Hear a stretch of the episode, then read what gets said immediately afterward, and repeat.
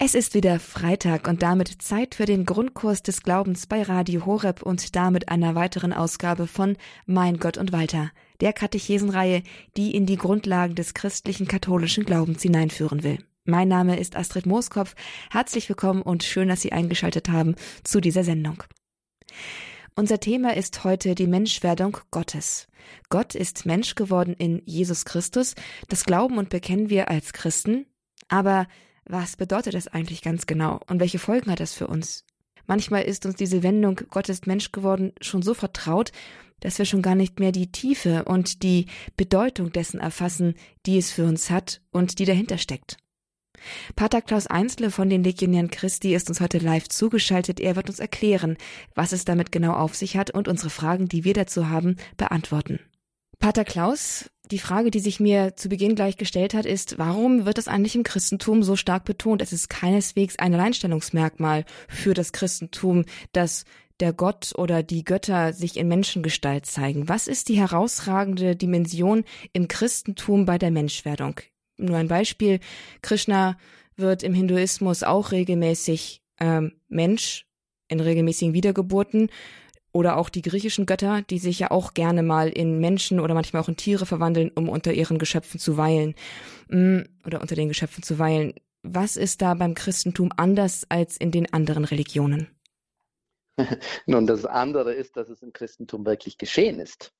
Das heißt, wir wissen aus der Geschichte, aus geschichtlichen Dokumenten, äh, biblische, christliche, aber auch außerchristlichen Dokumenten, dass dieser Jesus wirklich existiert hat und dieser wirklich den Anspruch hat, dass er Gott gleich ist.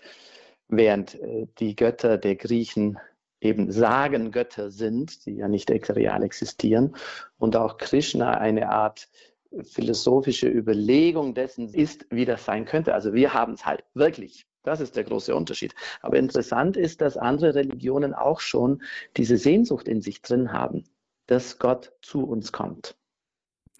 Darüber kommen wir gleich noch mal vertiefender ins Gespräch, auch über die Sehnsucht, die der Mensch, die Menschheit immer schon in sich getragen hat, die Sie gerade angesprochen haben, das dann gleich nach der Episode von Mein Gott und Walter hier im Grundkurs des Glaubens.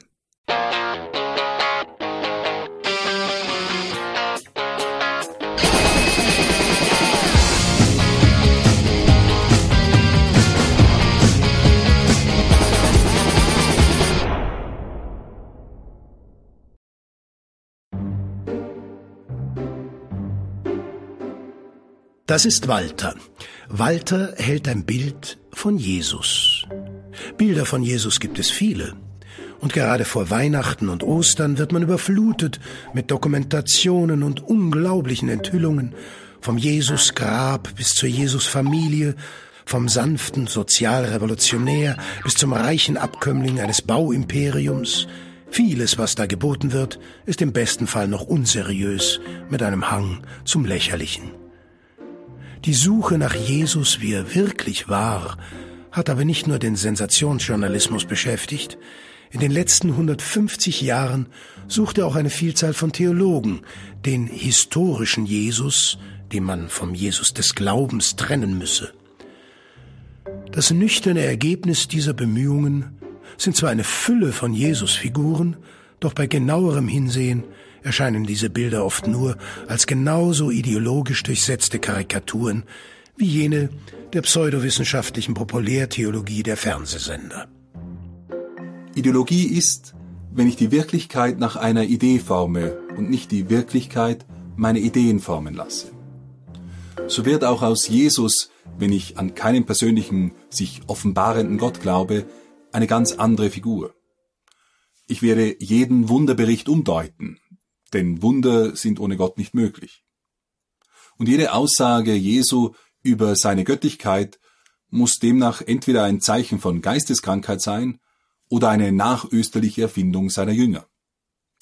Was bleibt, ist ein seltsamer, missverstandener Mensch, von dem man wenig weiß und der mich keinesfalls bewegt, den Fernseher auszuschalten, vom Sofa aufzustehen, um mein Leben zu ändern. So ein Jesusbild mag dem einen oder anderen zwar sympathisch sein, aber historisch ist es deswegen nicht. Denn wie dieses zugegeben vereinfachte Beispiel zeigt, hat man die Überlegungen mit einer Idee, mit einer Annahme über Gott und die Unmöglichkeit von Wundern begonnen und dann einfach die Quellen über Jesus entsprechend zurechtgebogen. So ist die Frage berechtigt, ob nicht der Jesus der Evangelien in sich schlüssiger ist und mehr Sinn ergibt als so manche moderne Konstruktion. Sie zeigen Jesus als wahren Gott und als wahren Menschen. Sie zeigen ihn als den ewigen Sohn des Vaters, der Mensch geworden ist. Warum ist Gott Mensch geworden? In der Episode über die Schöpfung haben wir festgestellt, der christliche Glaube lehrt, dass wir berufen sind, am göttlichen Leben teilzuhaben. Dafür sind wir durch den Willen Gottes geschaffen. Die Sünde hat die Gemeinschaft mit Gott zerstört und zerstört sie immer noch. Doch Gott will das Heil des Menschen und so beginnt nach seinem Fall sogleich der göttliche Heilsplan. Zu diesem gibt es drei Eckpunkte. Erstens, Gott will das Heil der Menschen. Zweitens, Gott kann das Heil auf beliebige Art wirken. Drittens, Gott wählt einen bestimmten Weg, der zwar nicht absolut notwendig, aber überaus passend ist. Dieser Weg lässt zum einen Gottes Gerechtigkeit aufleuchten. Die objektive Unordnung der Sünde wird nicht vergessen, sondern behoben. Zum anderen muss der Mensch als freies Geschöpf sein Ja zu Gott sprechen können. Eine freie Umkehr und Hinwendung zu Gott, wie sie von einer Gemeinschaft in Liebe gefordert ist. Dieser Plan findet in drei Phasen seine Umsetzung. Phase 1. Die Vorbereitung. Der Mensch erkennt langsam seine Heilsbedürftigkeit, seine Unfähigkeit, die Ordnung in sich und um sich aus eigener Kraft herzustellen. Gesetze schaffen zwar Möglichkeiten des Zusammenlebens, aber sie verändern nicht das Herz. Diese Erfahrung prägt sich durch die Geschichte tief in sein Bewusstsein ein. Es wird ihm deutlich, dass es mehr braucht. Ein Handeln Gottes, eine wirklich radikale Erneuerung des Menschen. Phase 1 wird begleitet durch die beiden genannten Aspekte des Heilplans, Gerechtigkeit und Freiheit. Einen Sinn für Gerechtigkeit soll der Mensch durch die Darbringung von Opfern gewinnen. In ihnen wird die Herrschaft Gottes anerkannt und den Verfehlungen ein gutes, sühnendes Werk gegenübergestellt. Ein Opfer ist immer eine kostbare Gabe für Gott. Im Kern ist diese Gabe jedoch etwas Innerliches. Es geht um die innere Haltung, mit der ein Opfer dargebracht wird. Ein Opfer ist immer ein Ausdruck der inneren Hingabe. Der zweite Aspekt betrifft die freie Entscheidung des Menschen für Gott. Nun, man kann nur lieben, was man kennt, und so beginnt Gott sich den Menschen zu offenbaren. Er tut dies allgemein und indirekt schon durch die Schöpfung. Die Großartigkeit der Welt verweist ja auf ihren Ursprung. Aber er spricht auch zu den Menschen. Abraham ist hier zu nennen als Stammvater der jüdischen Religion, Mose als Vermittler eines Bundes, die Propheten als Sprachrohr Gottes für das Volk Israel. All das geschieht, damit durch Wort, Tat und Geschichte die Menschen erkennen, wer Gott ist. Die Offenbarung ist zunächst vor allem an ein auserwähltes Volk gerichtet. Sie ist begleitet von einem Ringen um ein rechtes Verstehen, der Erfahrung von Leid, Sünde, Abfall und Rückkehr. Das Volk Israel wird davon geprägt. Und es wird deutlich, dass das Ziel des Vorgangs etwas Universales ist, eine Heilsbotschaft für alle Menschen.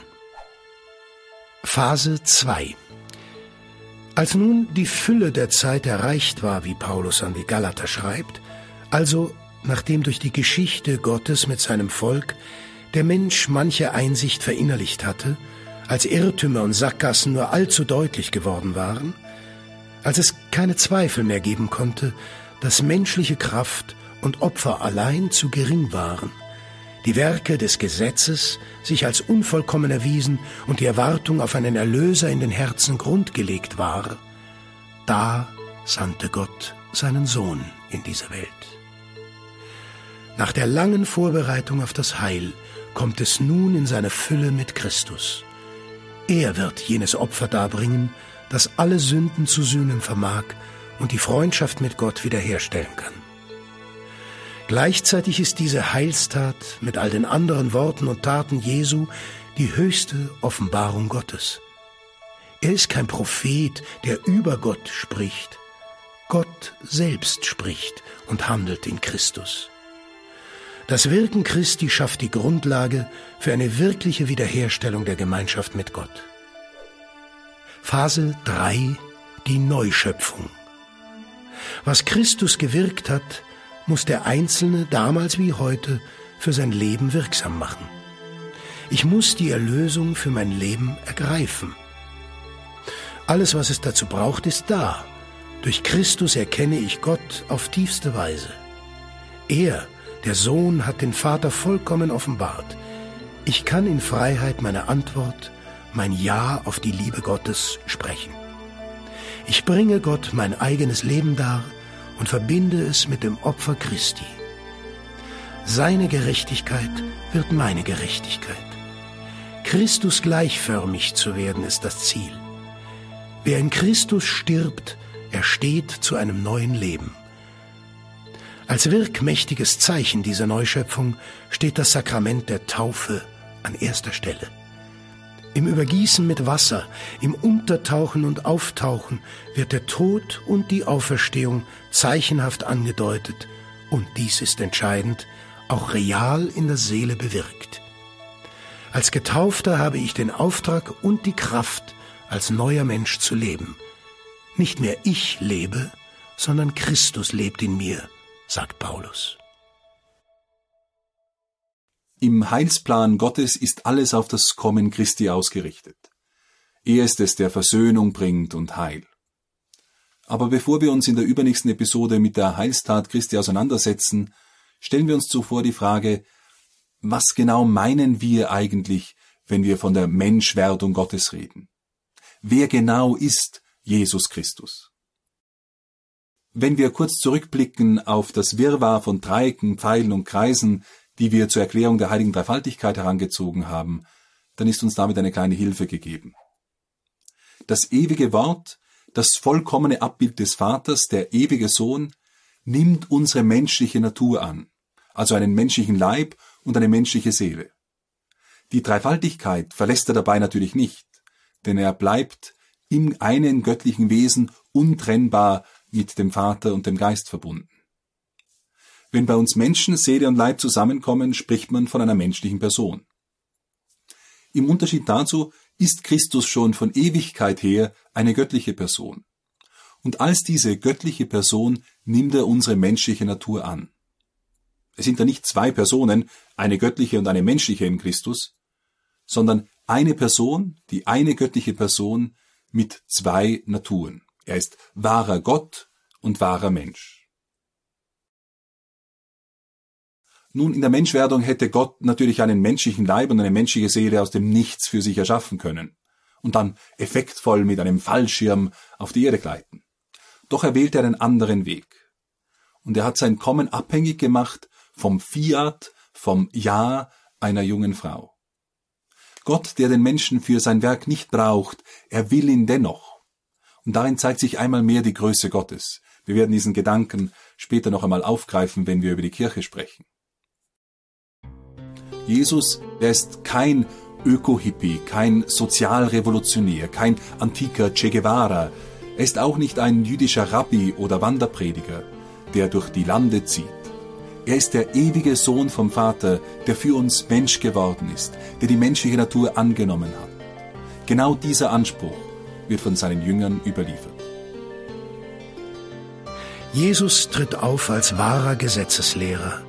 Mose hat gesagt, ich aber sage, der Menschensohn erscheint als Richter aller Menschen und als Herr, geht, lehrt, tauft alle Menschen. Er ist der Lebensspender und gibt selbst ein übernatürliches Leben, indem er Sünden vergibt. Ein Anspruch auf Göttlichkeit, welcher von seinem Umfeld klar als solcher erkannt und angegriffen wird.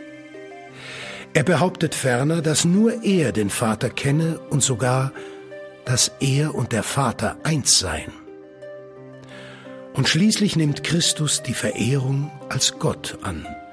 Er lässt zu, dass Thomas die Worte spricht, mein Herr und mein Gott. Eine der eindrucksvollsten Manifestationen seines Anspruchs wird oft übersehen. In einem Diskurs über Abraham spricht Jesus die Worte, noch ehe Abraham war, ich bin. Meistens übersetzt mit bin ich. Beide Formulierungen sind seltsam, aber eigentlich steht dort, noch ehe Abraham war, ich bin. Was ist die Reaktion seiner Zeitgenossen? Wutentbrannt versuchen sie ihn umzubringen. Und das können wir nur dann verstehen, wenn wir wissen, dass diese Worte Jesu eine klare Anspielung sind auf die zentrale Offenbarung Gottes im Alten Testament. Zu Mose spricht Gott dort im brennenden Dornbusch, er gibt seinen Namen und sagt, ich bin der Ich bin.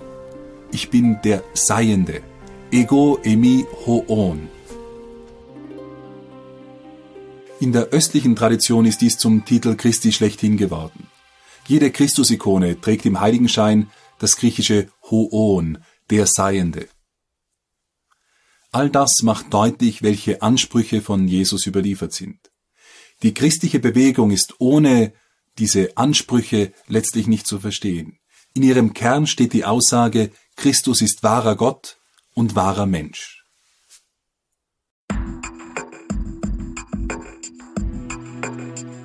Was wir heute in klaren Formulierungen besitzen, verdanken wir einem langen theologischen Prozess. Es gab nicht wenige Irrlehren, welche die Kirche immer wieder herausgefordert haben.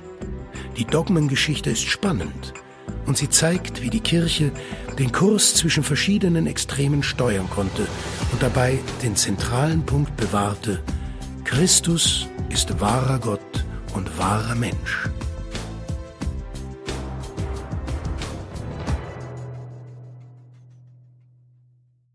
Sie haben eingeschaltet beim Grundkurs des Glaubens bei Mein Gott und Walter bei der zehnten Episode, bei der es um die Menschwerdung geht. Menschwerdung Christi, Menschwerdung Gottes.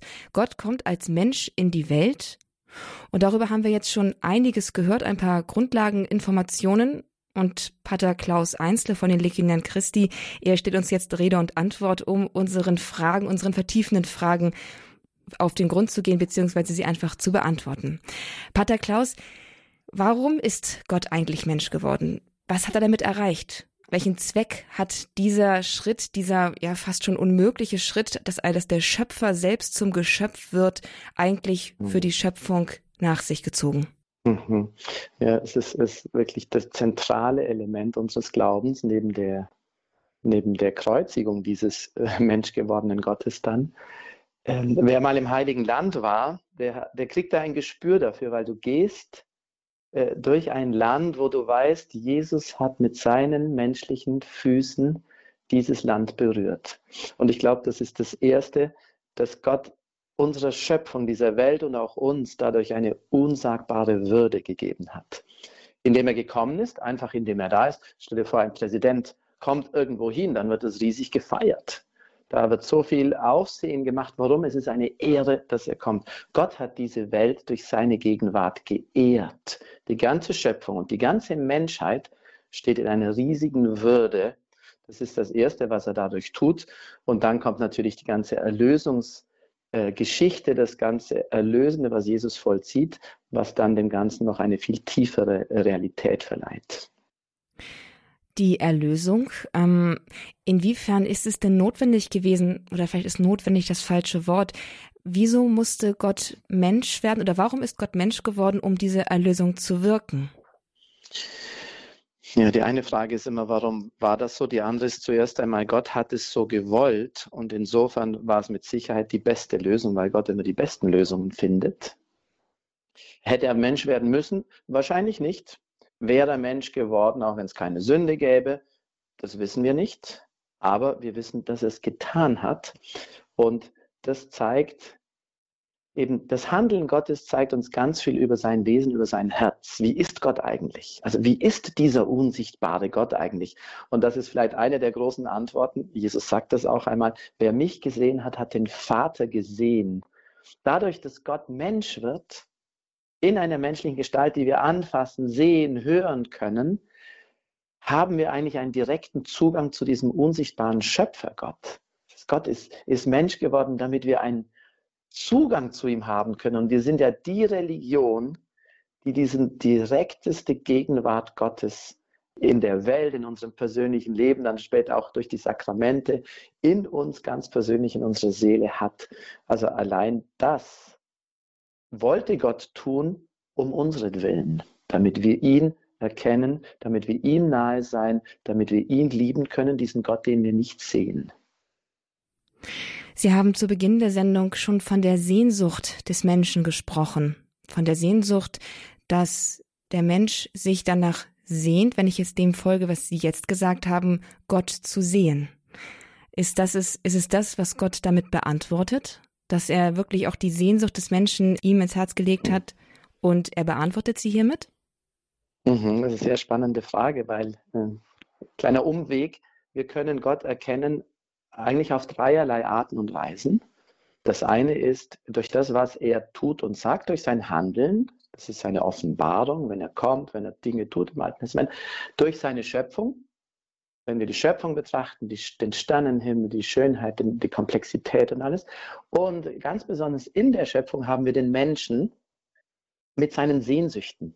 So, Gott hat in den Menschen hinein Sehnsüchte gelegt, durch die er sich auch erkennen lässt. Und eine, eine der großen Sehnsüchte ist, dass die Menschheit eigentlich immer religiös war, im weitesten Sinne, dass sie, die Menschen immer nach diesem übernatürlichen Wesen oder diesen übernatürlichen Wesen gesucht haben, sie verehrt haben, Kultstätten gebaut haben.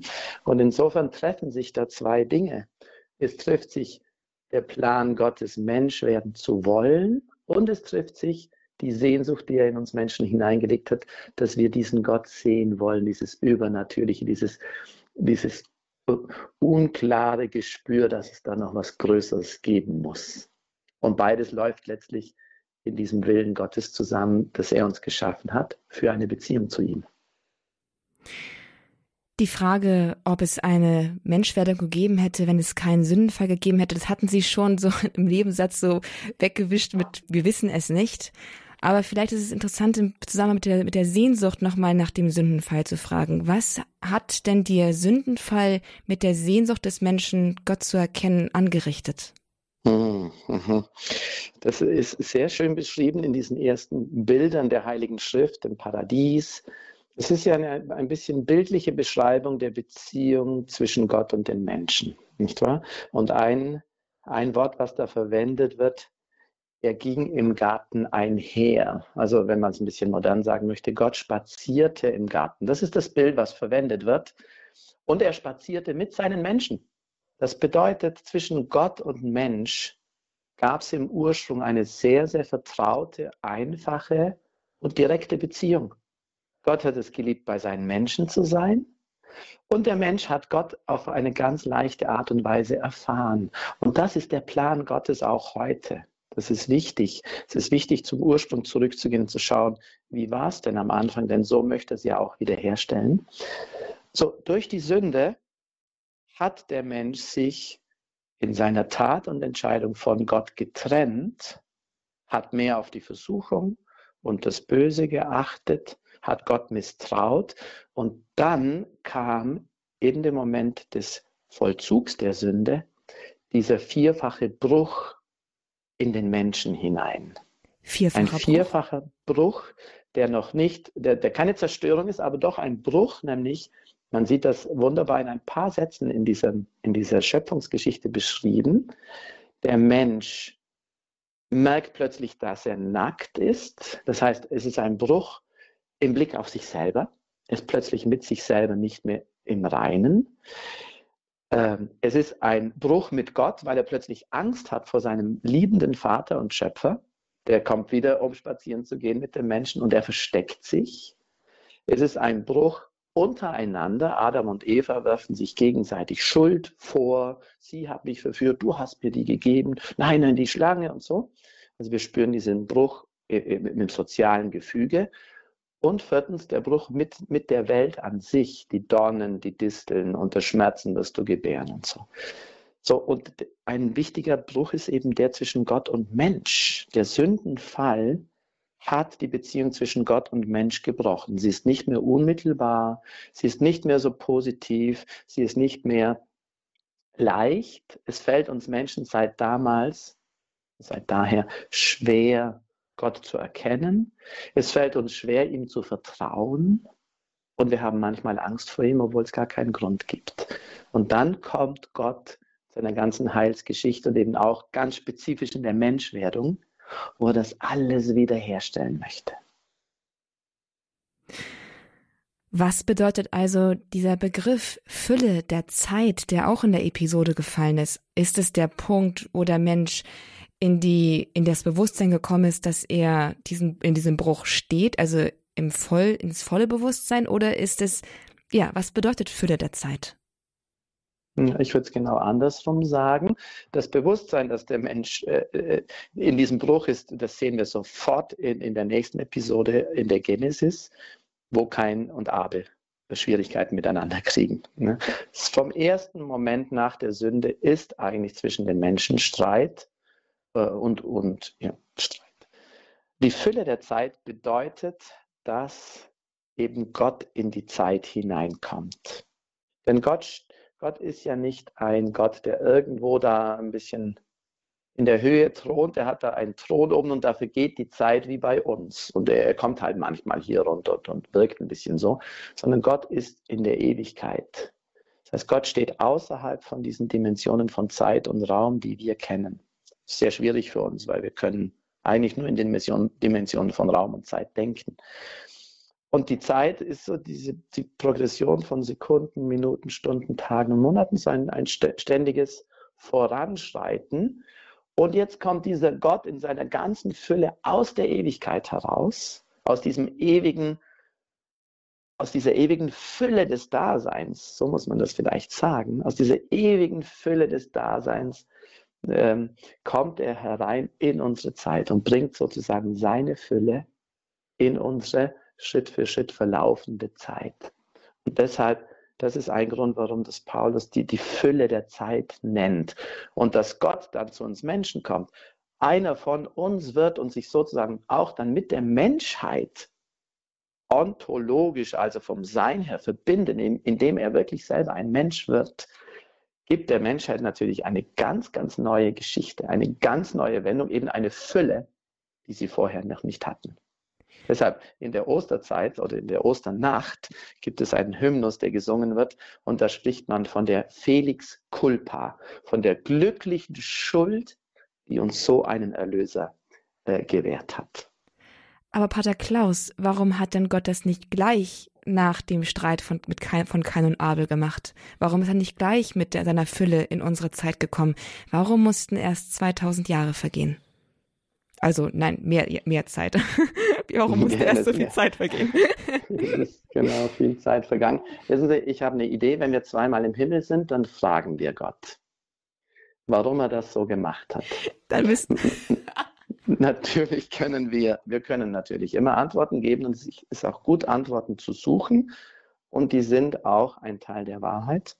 Die ganze Wahrheit müssen wir eigentlich immer andersrum erfragen. Gott hat das so gemacht. Was möchte er uns dadurch sagen?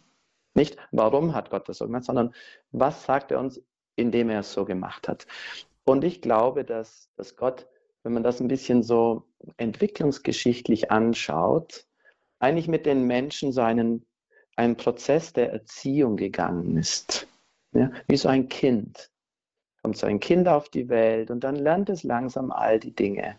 Es lernt langsam, sich mit der Außenwelt in Beziehung zu setzen. Es, es lernt langsam, dass es andere Wesen gibt, dass es Dinge gibt, dass es Menschen gibt und so entwickelt sich der Mensch langsam. Dann lernt er zu gehen, dann lernt er zu denken, dann lernt er so.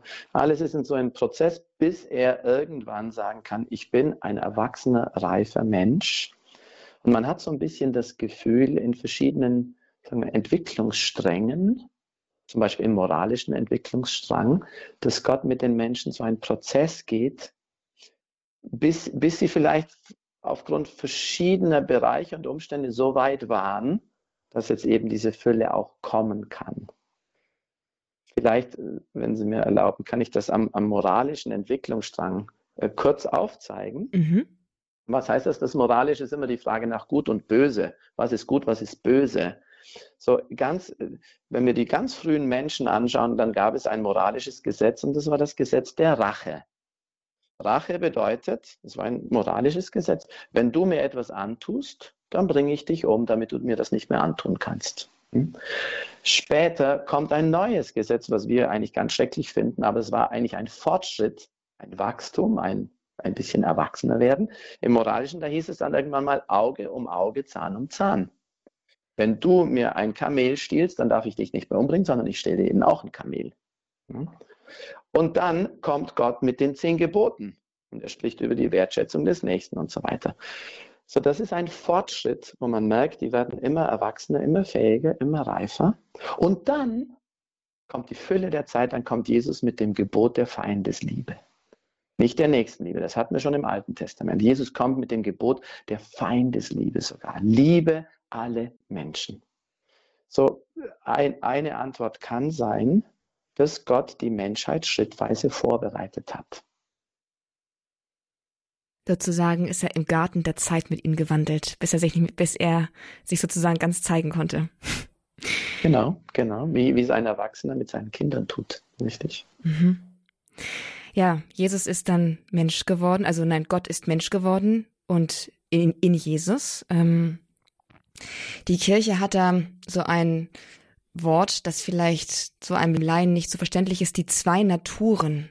Ähm, und in der mhm. Episode wurde das von Mein Gott und Walter wurde das am Ende gesagt, Jesus war ganz Gott und ganz Mensch. Hat der Klaus, können Sie vielleicht mhm. das ein bisschen erklären, was damit gemeint ist, warum das so scharf unterschieden wird und auch so verfochten wird, so vehement von der Kirche und welche mhm. Bedeutung das eigentlich für mhm. unseren Glauben praktisch hat?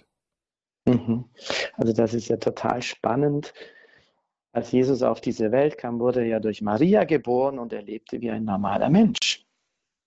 Und niemand außer Maria und vielleicht auch Josef wussten, wer er eigentlich ist. Und dann wurde er groß, wurde erwachsen, hat begonnen zu predigen und begann all diese Wunder zu tun. Und langsam haben die Menschen gespürt, er ist irgendwie besonders.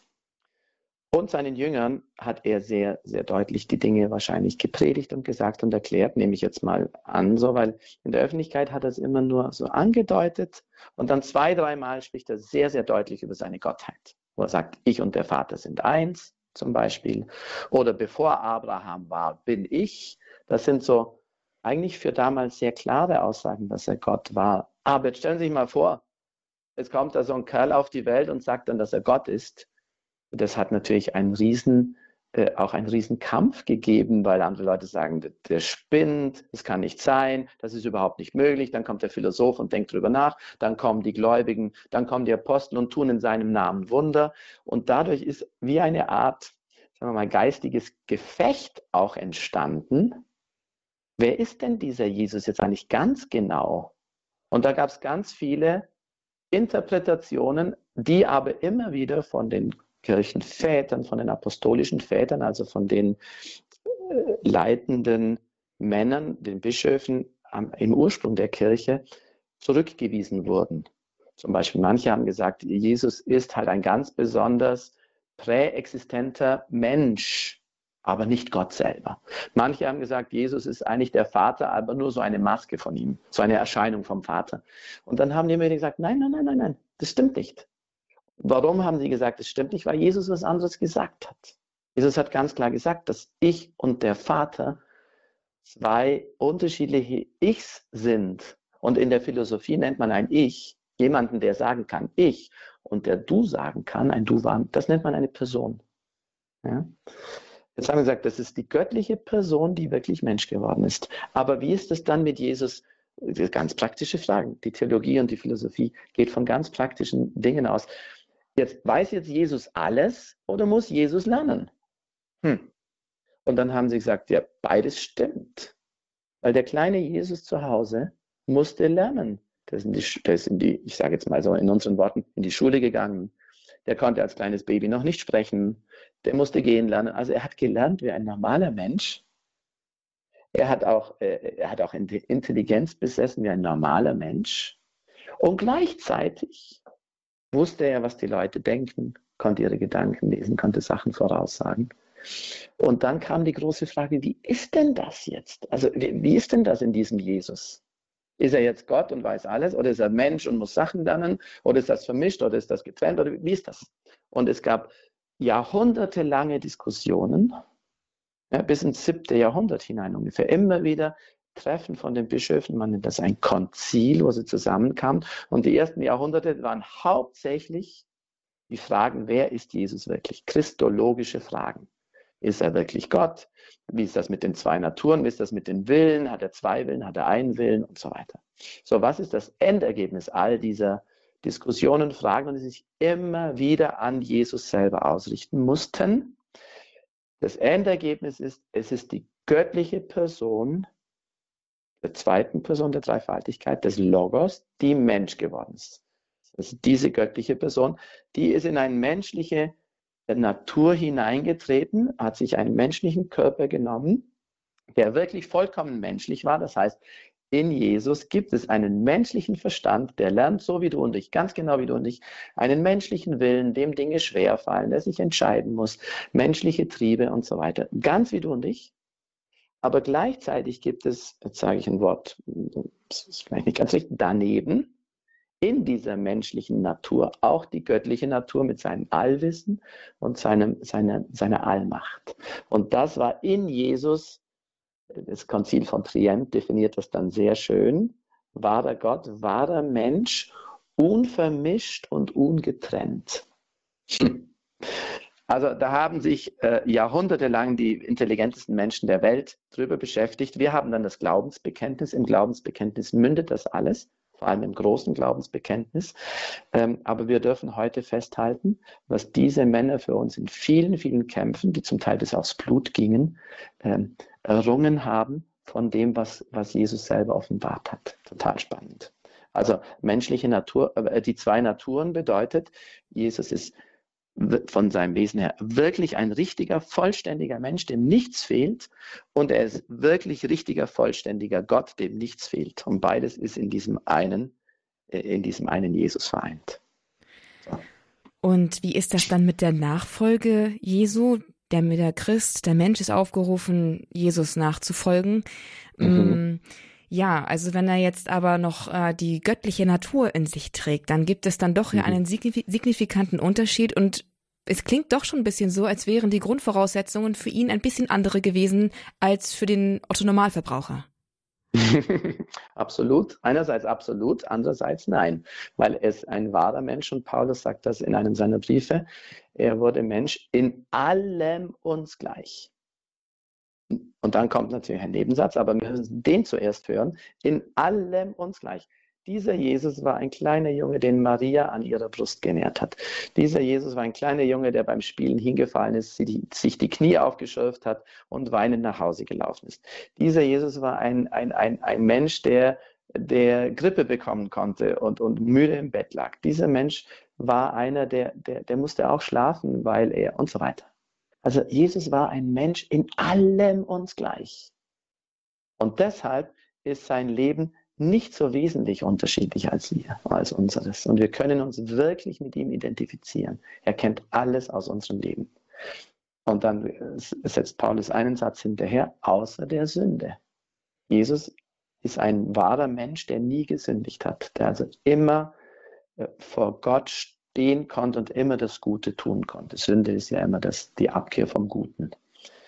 Und in dem Sinne hat er natürlich eine ganz andere Vorgabe als Otto Normalverbraucher, wie Sie sagten. Und gleichzeitig war er genau wie Otto Normalverbraucher. Deshalb können wir uns voll mit ihm identifizieren und gleichzeitig kann er uns trotzdem voll erlösen. Noch eine Frage dazu. Ähm, er war uns an allem gleich, außer der Sünde. Heißt das, dass wir Menschen auch in der, auch in der Lage sind, nicht zu sündigen. Also wirklich von Sünden frei zu bleiben, zumindest, naja, was heißt theoretisch? Könnte jemand mit ganz viel Anstrengung und Willenskraft es schaffen, niemals zu sündigen? Das ist, der letzte Satz von Ihnen war jetzt sehr nett. Da gibt es so eine Steilvorlage für eine der Heresien, die es in den ersten Jahrhunderten gab. Können wir mit eigener Kraft heilig werden? Und die Kirche hat ganz klar gesagt, nein, das können wir nicht. Man nennt das auch Voluntarismus mit dem eigenen Willen, mit der eigenen Willenskraft. Ähm, also zweierlei. Man muss immer, bei, im Glauben muss man immer beide Seiten sehen, sonst wird es einseitig. Das eine ist, ja, wir Menschen sollen uns bemühen, anstrengen. Wir sollen die Sünde meiden. Wir sollen, aber vielleicht wichtiger, wir sollen in der Liebe leben, wir sollen Gutes tun, wir sollen den anderen dienen, wir sollen für Menschen da sein, wir sollen diese Welt positiv gestalten. Das ist unser Auftrag. Das bedeutet Liebe und das bedeutet Sünde ist dann immer, wenn wir egoistisch werden. Also auf der einen Seite sollen wir das tun und müssen wir uns auch in gewisser Weise mühen, sonst kommen wir nämlich nicht voran. Ähm, auf der anderen Seite wirklich auf diesem Weg de, de, des inneren Heils, der Heiligkeit, des Heilwerdens voranzuschreiten, ist vor allem ein Geschenk Gottes, vor allem. Ja? Und da haben wir wieder diese doppelte, äh, wie immer in unserem Glauben, diese doppelte Realität. Wenn der Mensch es mit eigenen Kräften versucht, wird er es nicht schaffen. Ähm, wenn er es nur Gott machen lässt, wird Gott es auch nicht schaffen wollen, sondern er wird es gemeinsam mit dem Menschen tun. Und darin besteht auch diese große Würde, und vielleicht auch eben kann man die Menschwerdung besser einordnen. Gott schenkt dem Menschen eine riesige Würde, indem er zum Beispiel Mensch wird und einer von uns wird, aber gleichzeitig nimmt er dem Menschen nicht die Verantwortung, weil er sie ihm zugestehen lassen will und darf und weil das ja auch die Größe ist des Menschen, äh, Verantwortung zu übernehmen. Also wir können nicht aus eigener Kraft heilig werden, und trotzdem sollen und wollen wir uns bemühen und Gott wird es seine dazu geben, dass wir so weit wie möglich sündenfrei sind. Aber wissen Sie, wir dürfen nicht auf dem Negativen den Blick. Die Sünde ist ja das Negative. Das Positive ist die Liebe. Wir sind für die Liebe geschaffen. Das heißt, sündenfrei bedeutet vor allem äh, in der Liebe zu den Menschen, die mich umgeben und in einer sehr praktischen, praktischen, konkreten Liebe des Alltages. Können wir das schaffen? Äh, wahrscheinlich nicht ganz. Die einzige, die es geschafft hat, ist die Mutter Gottes. Ist aber auch von der Folgen der Erbsünde bewahrt worden. Aber wir sind alle auf dem Weg dahin und die Heiligen sind die, die diesem Ideal ziemlich nahe gekommen sind. Und wir alle sollen diesem Ideal zustreben. Also, Jesus war ganz Gott und ganz Mensch. Er ist uns ganz nahe gekommen dadurch. Und gibt es aber einen weiteren Passus im Neuen Testament bei Paulus, glaube ich. Da heißt es, Jesus war Neuschöpfung, neuer Adam. Pater Klaus, was heißt das denn jetzt schon wieder? Jesus war Neuschöpfung. Ähm, ja, was können Sie uns mhm. das noch irgendwie erklären? Mhm. Mhm. Ähm, ja, ich, gebe vielleicht so ein bisschen ein, ein Bild, das jetzt Paulus nicht direkt so schreibt, aber ich glaube, es kann uns helfen.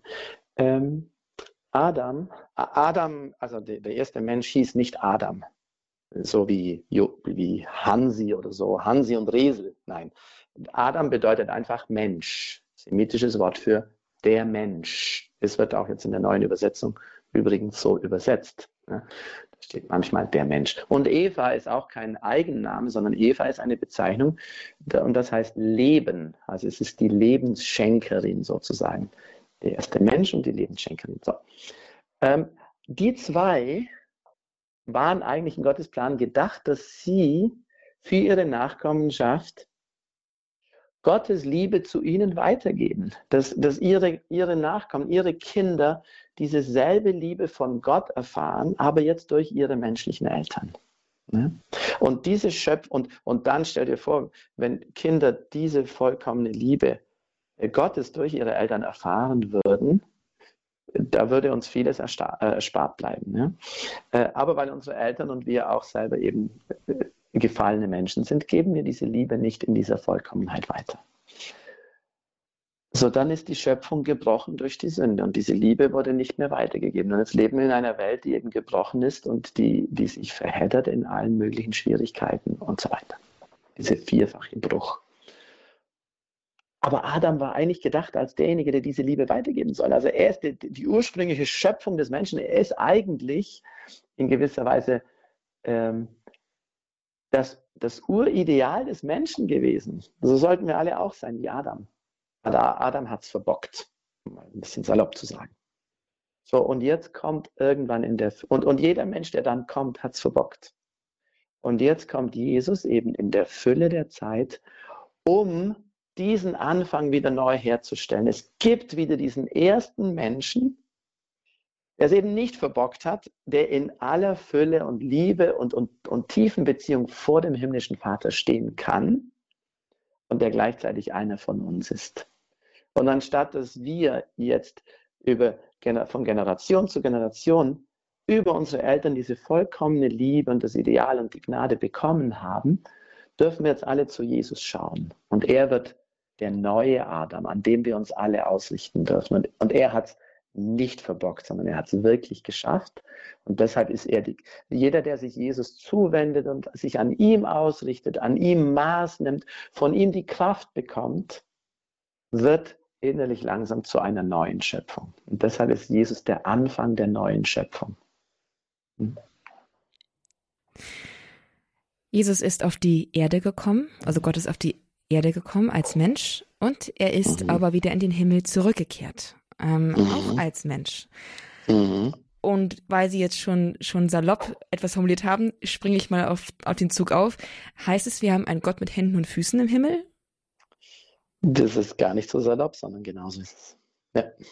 Und das ist wirklich, wahnsinnig beeindruckend. Also wir reden so über so Dinge und, und hören uns die so an, aber alles, was wir gerade reden, es ist so unsagbar beeindruckend, dass der unendliche Schöpfergott, der diese Millionen von Galaxien geschaffen, gemacht, erdacht hat, dass der mal in, auf so einen kleinen Planeten, in einem kleinen, in einer der Galaxien, in einem winzigen Sonnensystem auf die Erde kommt, das ist so unglaublich was das an Würde eigentlich bedeutet. Aber das noch unglaublichere ist, dass dieser Gott diese menschliche Natur nicht mehr ablegt, sondern er nimmt sie mit in, in, die, in die Dreifaltigkeit, in das Leben der Dreifaltigkeit und wird sie für eine ganze Ewigkeit bewahren. Das ist unglaublich. Also um ein Bild zu nehmen, keine Ahnung, ein bisschen blödes Bild, aber einfach um, um, um irgendeinen Vergleich zu haben.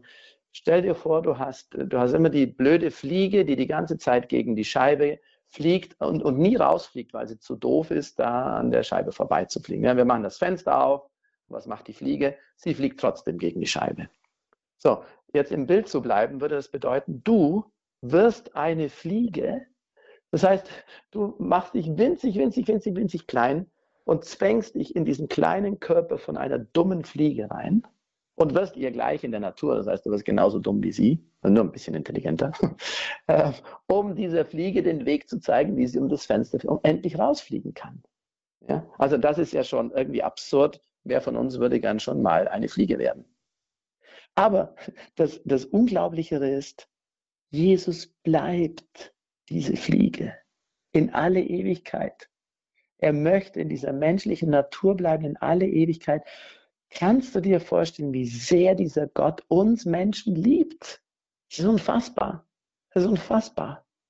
Er bleibt in dieser menschlichen Natur, dass wir in den, in den Himmel, ins Paradies, in die Ewigkeit kommen und sagen, Gott ist mir gleich und ich kann zu ihm du sagen und kann mit ihm Auge in Auge reden, wie einer von uns. Sagenhaft. Also Ihre saloppe Formulierung ist super. Okay. Dann ein Gott mit Händen und Füßen. Wow, das ist wirklich wirklich unfassbar.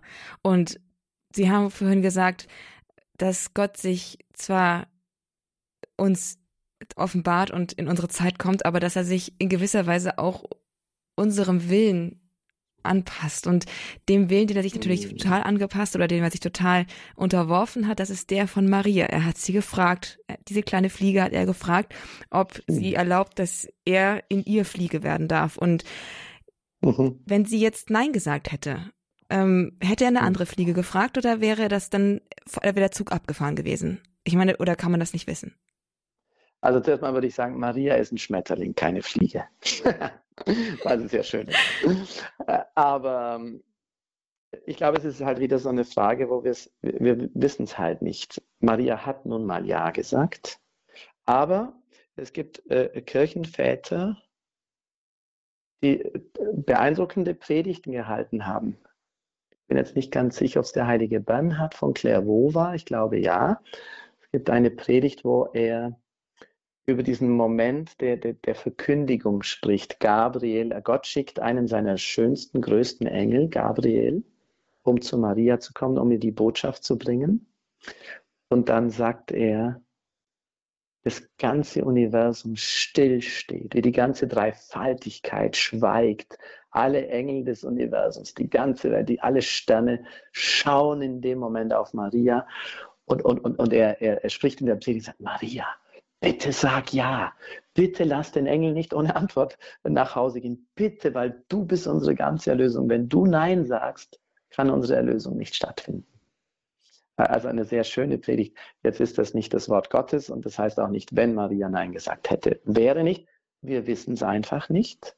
Wir wissen, dass Maria Ja gesagt hat und deshalb wissen wir, was für einen Wert unser Ja zu Gott hat, weil er macht immer sehr Großes draus. Sehen Sie die Frage, warum, ist immer schwierig, wir müssen andersrum fragen. Es ist so geschehen, was sagt uns Gott damit? Und dann können wir, glaube ich, einen ganzen Strauß von Konsequenzen und, und Vorsätzen und Idealen für unser Leben rausziehen. Die Frage, warum, führt uns oft in die Sackgasse.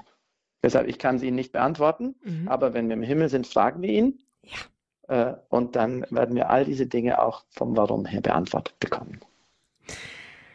Danke, Pater Klaus, für dieses wirklich sehr vertiefende und erhellende Gespräch über die Menschwerdung Gottes in dieser Welt bei uns in Jesus Christus. Haben Sie herzlichen Dank für, dass Sie uns die Fragen in einer so praktischen und so klaren Weise hier beantwortet haben. Danke sehr. Danke für die Einladung, hat mich sehr gefreut. Liebe Zuhörer, dieses zentrale Geheimnis der Menschwerdung, das heute hier Thema war, das lohnt es sich noch einmal nachzuhören, oder? Dafür haben wir unser Podcast-Angebot für Sie im Internet. Rufen Sie einfach die Seite www.horab.org auf. Dort in der Mediathek in der Rubrik Grundkurs des Glaubens finden Sie diese Folge und auch alle vorangegangenen Folgen von Mein Gott und Walter zum Nachhören und zum Herunterladen. Aber auch zum Teilen, zum, aber auch zum Weiterschicken. Vielleicht kennen Sie jemanden oder vielleicht möchten Sie mit jemandem über das Thema ins Gespräch kommen. Dann entschicken Sie ihm doch einfach einen Link zu unserer Mediathek mit dieser Sendung. Und wenn Sie ein bisschen stöbern, dann finden Sie in unserem Podcast-Angebot zahlreiche andere Themen, die sich sicherlich auch gut als einen Impuls für interessante Gespräche mit Mitchristen oder auch mit Nichtchristen eignen. Einfach vorbeischauen unter www.horeb.org. Und wenn Ihnen eine Sendung gefällt, dann sagen Sie es anderen weiter, auch auf den Social Medias, auf Facebook, Instagram und Twitter. Und werden Sie damit ein kleiner Missionar unserer digitalen Zeit. Auch Radio Horeb ist auf den Social Media Kanälen vertreten. Dort informieren wir Sie auch immer wieder über neue interessante Sendungen, die heute oder in den nächsten Tagen laufen werden. Besuchen Sie uns Radio Horeb auf Twitter, Instagram und Facebook und werden Sie ein Mitglied der großen Gemeinschaft, der großen Familie von Radio Horeb, auch online. Und für alle Puristen unter Ihnen? Wir bieten auch kostenlos die Möglichkeit an, unsere Sendungen als CD zu bestellen und zu beziehen melden Sie sich dafür einfach bei unserem Hörerservice unter der 08328 921 110 und bestellen Sie sich diese oder andere Sendungen auf CD. Dieser Service ist kostenlos für Sie. Wenn Sie uns aber unterstützen möchten, dann sind wir für jede Spende dankbar. Radio Horeb ist rein spendenfinanziert. Wir leben allein von Ihren Zuwendungen, von Ihrer milden Gabe und sind dankbar für jede Hilfe, die uns erreicht, egal wie groß, egal wie klein. Dafür, dass Sie uns unterstützen, bemühen wir uns, Ihnen ein Programm im Radio zu präsentieren, das Sie im Glauben begleitet und tiefer hineingeleitet. Und dazu gehören auch geistliche Dienste, die Gebetszeiten und Segensdienste. Den Segensdienst, den können wir jetzt am Ende unserer Sendung, hier am Ende des Grundkurses des Glaubens, mit Pater Klaus Einzle direkt in Anspruch nehmen. Pater Klaus, zum Ende unserer Sendung ist es üblich, dass wir noch den Segen von dem gegeben, gegebenenfalls Priester erhalten, der in der Sendung mhm. Referent war. Würden Sie uns mhm. vielleicht im Blick auf das, was jetzt alles gesprochen worden ist und was natürlich auch seelsorgerliche Dimensionen für die Zuhörer hat, uns den Segen erteilen. Mhm. Mhm. Davor möchte ich noch ganz kurz was sagen, weil das sehr, sehr spannend ist. Der Priester ist der von Jesus aus den Menschen erwählte, wozu? Um das Werk Jesu immer wieder zu erneuern. Ne, die Priester sind die. So, wenn wir das Werk Jesu erneuern, das heißt, wenn wir Sakramente spenden, wenn wir segnen und so weiter, wer segnet in Wirklichkeit? Jesus selber. Und wer ist Jesus? Gott selber. Das heißt, wenn ein Priester segnet, segnet Gott. Wenn ein Priester äh, Sünden vergibt, vergibt Gott die Sünden. Das heißt, wir haben so einen direkten Durchgang zu Gott ständig. Das ist wirklich, und das ist wunderschön. Das ist eben sehr unser katholischer Glaube, dieser, dieser vermittelte direkte Durchgang durch Jesus zuerst und dann durch seine Priester auch. So, und jetzt kommt der Segen, aber es ist der Segen, den Gott jetzt über alle Zuhörer spricht und sie dürfen sich jetzt alle wirklich mit geschlossenen Augen vorstellen, wie der Vater jetzt, dieser unendliche, liebevolle Vater, Schöpfer der Welt, seinen Segen über dich ganz persönlich spricht. Der Herr sei mit euch. Und mit deinem Geiste. Auf die Fürsprache der seligen Jungfrau Maria, all eurer Namenspatrone und eurer heiligen Schutzengel, segne und behüte euch der Herr. Er lasse sein Angesicht über euch und euren Familien, euren Lieben leuchten er schenke euch Frieden des Herzens und Freude in eurem Geist. Er lasse eure Taten fruchtbar werden und führe euch sicheren Schrittes durch diese Welt hin zum ewigen Leben. Amen. Das bitten wir durch Christus, unseren Herrn. Amen. Amen. So segne euch der Vater, der Sohn und der Heilige Geist. Amen. Halleluja. Jetzt haben wir es. Halleluja. Vielen Dank. Ich danke Ihnen, Pater Klaus. Alles Gute Ihnen und auf Wiederhören bis zum nächsten Mal. Und auch Ihnen, liebe Zuhörer, einen herzlichen Dank fürs Einschalten, fürs Interesse. Bleiben Sie auch weiterhin dabei im Programm und in der Hörerfamilie. Ich darf mich von Ihnen verabschieden, wünsche Ihnen alles Gute und Gottes Segen. Mein Name ist Astrid Mooskopf. Hier ist Radio Horeb. Leben mit Gott.